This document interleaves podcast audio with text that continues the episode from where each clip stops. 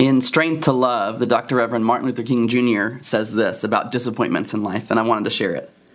He says that one way a person responds to disappointments is to adopt a fatalistic philosophy, stipulating that whatever happens must happen and that all events are determined by necessity. Fatalism implies that everything is foreordained and inescapable. And then he go, goes on to say some fatalists are very religious people who think of God as the determiner and controller of destiny. And then he says this To sink in the quicksands of fatalism is both intellectually and psychologically stifling. Because freedom is a part of the essence of humanity, the fatalist, by denying this freedom, becomes a puppet and not a person.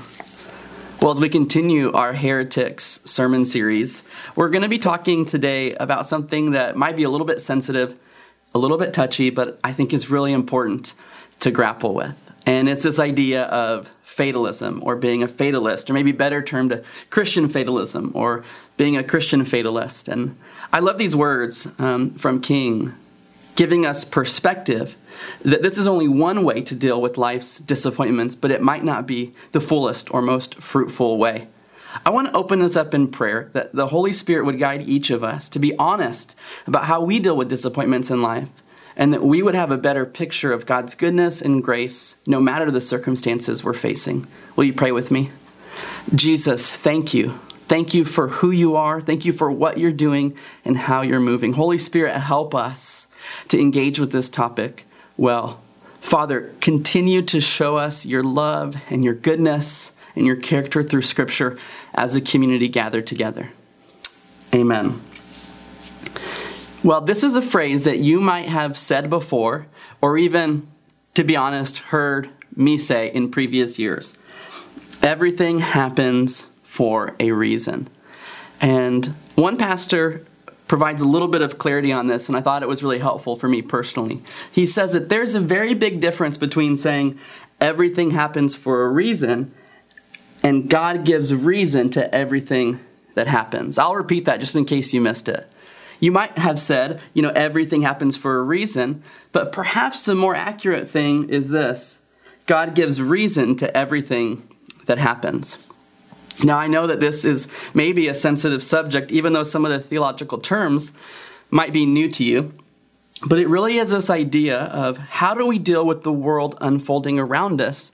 And I think this perspective or this heresy becomes tempting, particularly in situations that are difficult or upsetting or discouraging. But here's some of my concerns with fatalism. I think that when we slip into fatalism, we do so because it sounds comforting, that there's a reason for everything. And usually, fatalism suggests that with a capital R. There's a reason for everything. And it gives us a little bit more oomph, a little bit more energy to get through whatever trial or season that we're in. But I'm concerned because long term, I believe that fatalism leaves us in an unhealthy place. And here's how it does so fatalism leaves us, if you're taking notes, to a place of being helpless and hopeless. And as we read the New Testament, as we see the ways which Jesus and then the Holy Spirit empowers followers of Jesus to operate in the giftings and power of the Spirit, to share this incredible good news with all those around them, we see that the disciples who become the apostles and those that are added to that number in the early church could not be described as helpless or hopeless. See, God's idea, God's plan is that we would be hopeful that's why in Philippians it encourages us to think about whatever is true, pure, noble, praiseworthy, to put our attention on the things that reveal God's goodness, and that we would also be empowered that Jesus, when he proclaims to the disciples that they will do even more than he's done, he's not speaking about technology. He's not speaking about my giftings or your passions. He's speaking about his friend, the Holy Spirit, who would empower. In the story of Acts, it can be really easy to get distracted, especially in the first two chapters, with the manifestations, the outworkings of the Spirit, tongues, healing, prophecy, things that I believe still happen to this day. But we have to ask the reason why do those things happen? And they happen to empower the believer for ministry. Ministry beyond what they think or feel or know. Ministry so that they could truly be part of this redemption story. And I love that the Holy Spirit views us not as spectators, but as participants, as collaborators on this incredible rescue plan for humanity. When I think about fatalism, I think that one of the shortcomings, beyond what I've already mentioned, is that if you follow that train of thinking for too long, and the suffering or difficulty becomes too weighty, then I think you'll have an image of God that is viewing him as being disengaged or far off. And that's not true at all. I mean, the eminence of God in the person of Jesus, like we've been talking about, is such a key idea of understanding the Messiah, both in prophecies in the Old Testament and in the reality of who he was as a person in the New Testament. Now, I, I do want to say this. I do believe that there are reasons that things happen. But my list of reasons go beyond just God's divine intervention. That could be a reason. But I think a lot of things happen because of my sin or the sins of others around me. I think things happen because in Ephesians it says that there are principalities and powers of this world that are dark and that are evil. That there is Satan, the accuser, the Satan, who is working and who is going to be defeated by Jesus, but the story is still in process. I think that things happen sometimes by chance, by a mistake, by coincidence. Now, I believe that God can use all those things, but I don't believe that redemption tells us that he caused all those things just for our character development, because I don't think that gives us a picture of a loving and kind and gracious Father. So, circling back a little bit, maybe it's helpful that we'd switch our language from everything happens for a reason to God gives reason to everything that happens. In Romans 8, we see a wonderful picture of God working towards the good of those who believe in Him. And then it kind of gives us a picture of what that is. God working for good in our lives is His glory, His goodness being revealed, and us being transformed and conformed to the person of Jesus, living a life of love and self sacrifice, attuned to the will of the Father. Now, I know that this message is probably going to bring up a lot of questions about sovereignty. And before you cast me out as a heretic, I do believe that God maintains sovereignty.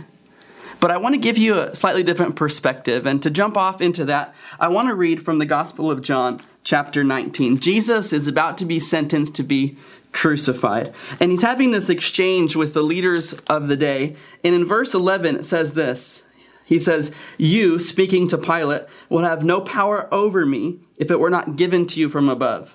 Therefore, the one who handed me over to you is guilty of a greater sin. And really, what Jesus is getting at is that this is a redemption plan that's unfolding, and that Pilate's role, although significant, isn't determinative. And in fact, I love how this begs us to ask the question what is the greater expression of sovereignty?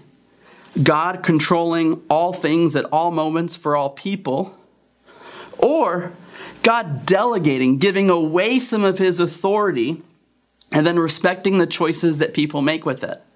See, I believe that as we read the creation narrative, we see God giving up some of his sovereignty. It sounds weird to say, but he gives people the opportunity to turn away from him. C.S. Lewis says that God did not desire or require automatons, but instead want a relationship with real people who could make decisions. That's why later in The Great Divorce, Lewis talks about eternity apart from God, what we would call hell. And he says that that is a gesture of love from God, respecting the decisions that people make. Now, I think that sometimes it can be comforting to assume that God is behind every nook and cranny. And yes, I do believe that everything is spiritual, that everything has redemptive value, that no one's story is over, that you're not your past, you're not your mistakes, you're not your faults or sins. But I think that if we're honest, life seems to be a lot messier in my experience than just this kind of causal relationship that God kind of started in a domino effect to the reality that He is with us and near us, but we all make choices, some wise and some foolish, some good and some evil. And then people make choices around us. I remember for the first time going to get surgery on my back. I've had several procedures and two major back surgeries, and I think it was the very first time several years ago that I underwent surgery that I really I came into this moment in my own story where the faith that I grew up with that saw God is controlling every little thing. I realized that that I started to struggle with how God could lead me or cause me to experience the pain I was feeling, both emotionally, psychologically, and of course, physically. Now, many of you have had more difficult stories and trials than I have had, but this is for me where I feel like this theology didn't always make sense. And I want to be careful because our theology should define our experience. Our experience shouldn't define our theology. But here's the caveat all theology is experienced. And so I'm not comparing my back surgeries and difficulties in my health against Scripture and thinking, wow, I guess that's not true about God. I'm thinking about how Scripture reveals Jesus, how it reveals the Father and the Spirit as life giving, as healing, as opposed to disease and suffering. And then when my life begins to experience those things, I have to realize that there are other factors at play. Now, I don't want to minimize the view of God in our stories, but I do want us to be honest about the spiritual realities that exist. And I think you probably know this just as well as anyone. The decisions you make matter, but the decisions people make around you also matter greatly. I love that we kind of have a little bit of an Old Testament kind of backdrop for maybe some of the questions that are coming up in light of this message, right? We, many of us grew up hearing that God, His love is unchanging, and that's true. But I think some of us also grew up with this idea that like God doesn't change His mind, which leads us, if we're being thoughtful, is how does prayer and fasting work? And what role does intercession play in the life of the believer?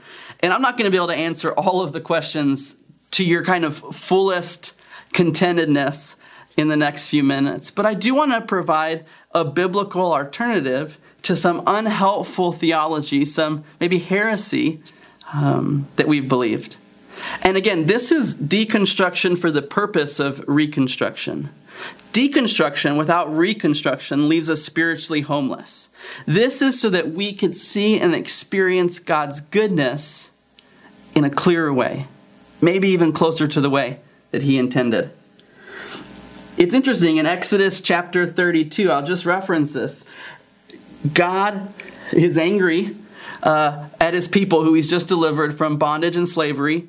They, they responded very weirdly to this miracle. They built a golden calf and had an all night orgy. Never, ever a good idea as a response to God's goodness. So God's upset. He says to Moses in chapter 32, I'm going to consume these stiff necked people and use you to begin a whole new nation. So it seems like Moses is in the clear, but these people that he's been leading, hundreds of thousands, are not. And then what's interesting, Moses pleads with God to not destroy the Israelites. And so in Exodus 32 14, it says this So the Lord relented from the harm which he said he would do to his people. And that's from the New King James Version. So already we see that God is willing in his goodness and because of his sovereignty to interact and engage with his people in a way that would cause him to intervene or to not intervene in a particular way. See, prayer changes things. And I think sometimes we get a partial picture of this, and I want us to have a fuller picture. And I've been guilty of this too in my own life and in my preaching. But prayer changes things. And here's three ways or three things that it changes prayer changes me. Prayer changes circumstances or other people, and prayer can change the heart and mind of God. There are so many examples of this. We see it again in the Old Testament in 2 Kings chapter 20. This is probably one of my favorite stories of this in the Old Testament. King Hezekiah is sick and near death. The prophet Isaiah, God's spokesperson, goes to him and he says, kind of set your affairs in order. Your life is about to end.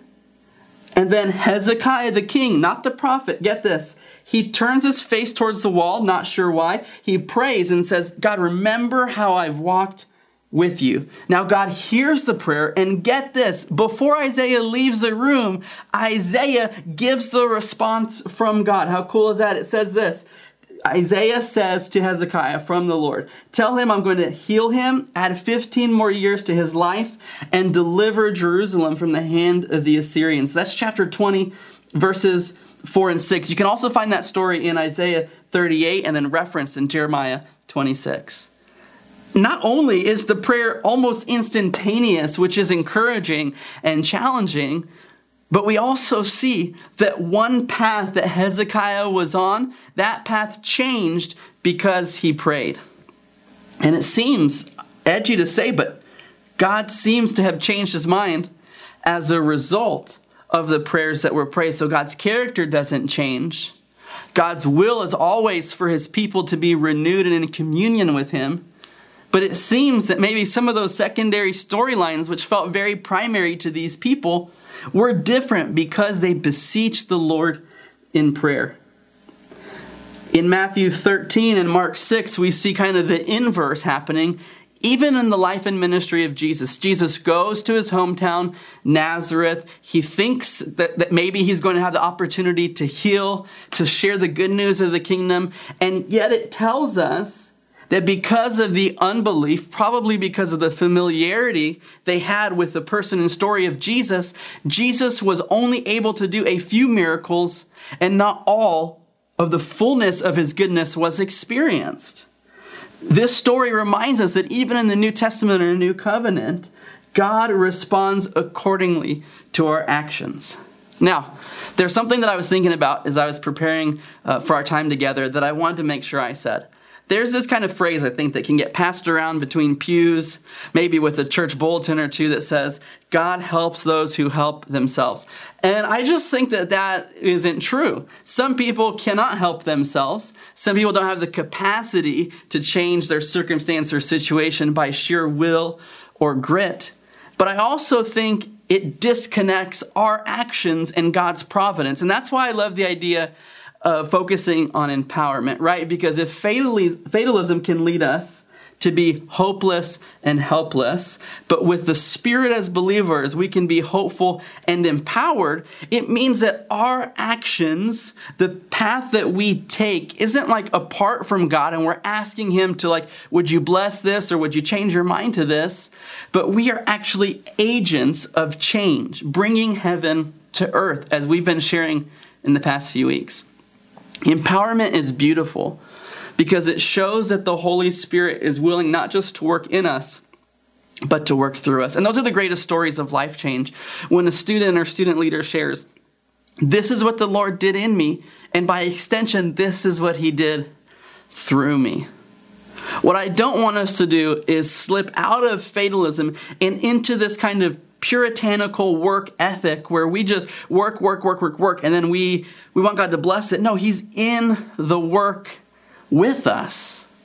And in fact, as you maybe are thinking about your career or vocation, I want to put something before you. As I read scripture, as I think about work being instituted pre fall, pre sin in the garden, as I think through the lack of options that people had in the Old and New Testament for vocations in comparison to all the options you and I have, I think what's more important than where you work or who you work for is how you work, how you relate to those around you and how you let people experience the gospel through you in your workplace. That's why in Colossians 3, we read an interesting idea that we're to work not as if we're working for this CEO or that brand or business, but that we're to work as if working directly for the Lord.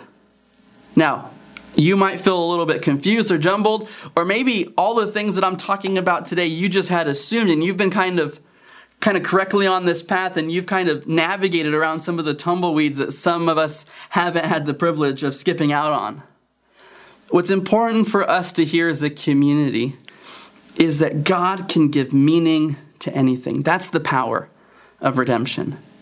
That God can turn something that the enemy intended for evil or harm, and he can use that, repurpose it to form us to shape us, to bless us, and even more importantly, to help bless those around us. I think sometimes The idea of heaven later, or as N.T. Wright talks about in his work on Paul, it wasn't common in the early church. In fact, when Paul thought about heaven, he was most likely thinking about earth being made new and God working heaven here and now forever. It wasn't an escape, it was a renewal. And I think sometimes that's why some of us that may have grown up with the more kind of conservative theology or, or really emphasized the sovereignty of God and minimized some of the freedom that we have in the options we make, that maybe focused on what God did in his plans and purposes and forgot that God is dynamic and engaged in a relationship with us. I think that might be why some of us have been slow or in the past have been slow to engage in social justice work, for instance, because we're thinking of heaven later, external, out there, when in reality the early church was working and praying and cultivating, fighting for and fasting for more of heaven right here. See, if I'm a fatalist and I think all that's happening has a capital R reason and what's happening is going to happen, then I have a pretty good logical reason to disengage from the work right in front of me. And then I have a really big picture of joy and goodness for the work later that I will experience, but it doesn't always help those who don't yet believe, or what I like to call not yet Christians. What's interesting about the life and ministry of Jesus is it seems that everything that he did had an impact on those who did not yet believe. That he was, as Stephen Covey talking about, beginning with the end in mind. That's why Dr. Robert E. Coleman in the Master Plan of Evangelism talks about Jesus being a brilliant change maker investing in the few, his disciples, the 12, then the inner circle, the three, and then through them, somehow you and I, thousands of years later, languages and countries removed, are following Jesus, reading some of the words that he spoke. So I think that anytime we make a theological shift, I want us to be candid about something. We're never going to find a perfect theological term or system that scratches all of our itches, that affirms us in the right places and challenges us in the other places. Because a perfect theology isn't a system, it's a person, and his name is Jesus. But I do think sometimes heresies get in the way of us fully experiencing Jesus as he wants us to experience him. Now, if you're trying to jettison or you're considering jettisoning some of this fatalism or determinism, I want to I want you to be I want to be careful here um, because it's important as scripture tells us that when we remove something from our lives that we replace it with something. Uh, i'm not saying that you are now the controller of your own destiny. Go out and do what you want. I'm saying that the holy spirit will work in you and through you but that we need to be aware of the realities around us the injustices and the joys the tragedy and the triumphs. Maybe this series is kind of making you rethink a lot of things Here's what I don't want you to rethink that God is good, that Jesus is pursuing you, and that the Holy Spirit is at work. It's always scary to admit we might have been wrong. We might have seen things partially. In First Corinthians, Paul talks about it like we see in a mirror, but the mirror is kind of foggy. We can only testify in part, prophesy in part, but one day we'll have a fuller picture. I'm just convinced that the work of disciples of Jesus isn't to wait until eternity to work on seeing that full picture, but instead, through community, through scripture, and through the Spirit, to engage in seeing that fuller picture now. And in my opinion, we will be better positioned as ambassadors of Christ if we're honest about why things happen in the world around us, and if we're willing to view the world as a little bit messy, as this cosmic spiritual battle with good and evil, with principalities and powers which we may not know but could be at work. I love how my pastor, Jenny Wong Clavel at NCC, talks about evil being real and true, and it's beyond a person. And we need to grieve that, mourn that, and then we need to begin addressing that. When we talk about spiritual warfare, either now or in the future, it's not about walking in fear, but it's about walking in a full reality and then seeing God move despite what's happening around us. Now, I know sometimes ignorance is bliss, but when it comes to God, the more we know, the more of Him that we can love. And then when we have that picture, it will be an even better picture to present to those who don't yet know Him that are around us. So as we think through our response, as we begin to worship as a community through song, I want to pray this prayer over you. God, I pray that as we worship and sing, that we would let your goodness invade and pervade all areas of our mind, all areas of our heart. That you would help us to realize that you're inviting us into this adventure, into this mission, into this plan of effecting real change. That we're not just symbols of hope, we're not just signposts of hope, but we're bringers of your hope, empowered by your Spirit. And God, as we think through the faith that we've been handed, I pray we would be honoring to those that handed us faith, while also through your Spirit thinking critically about what to hold on to and what to let go of. God, let us not walk as theologians in pride, but instead come to a place of even more humility as your goodness is displayed. In the name of Jesus, we pray. Amen.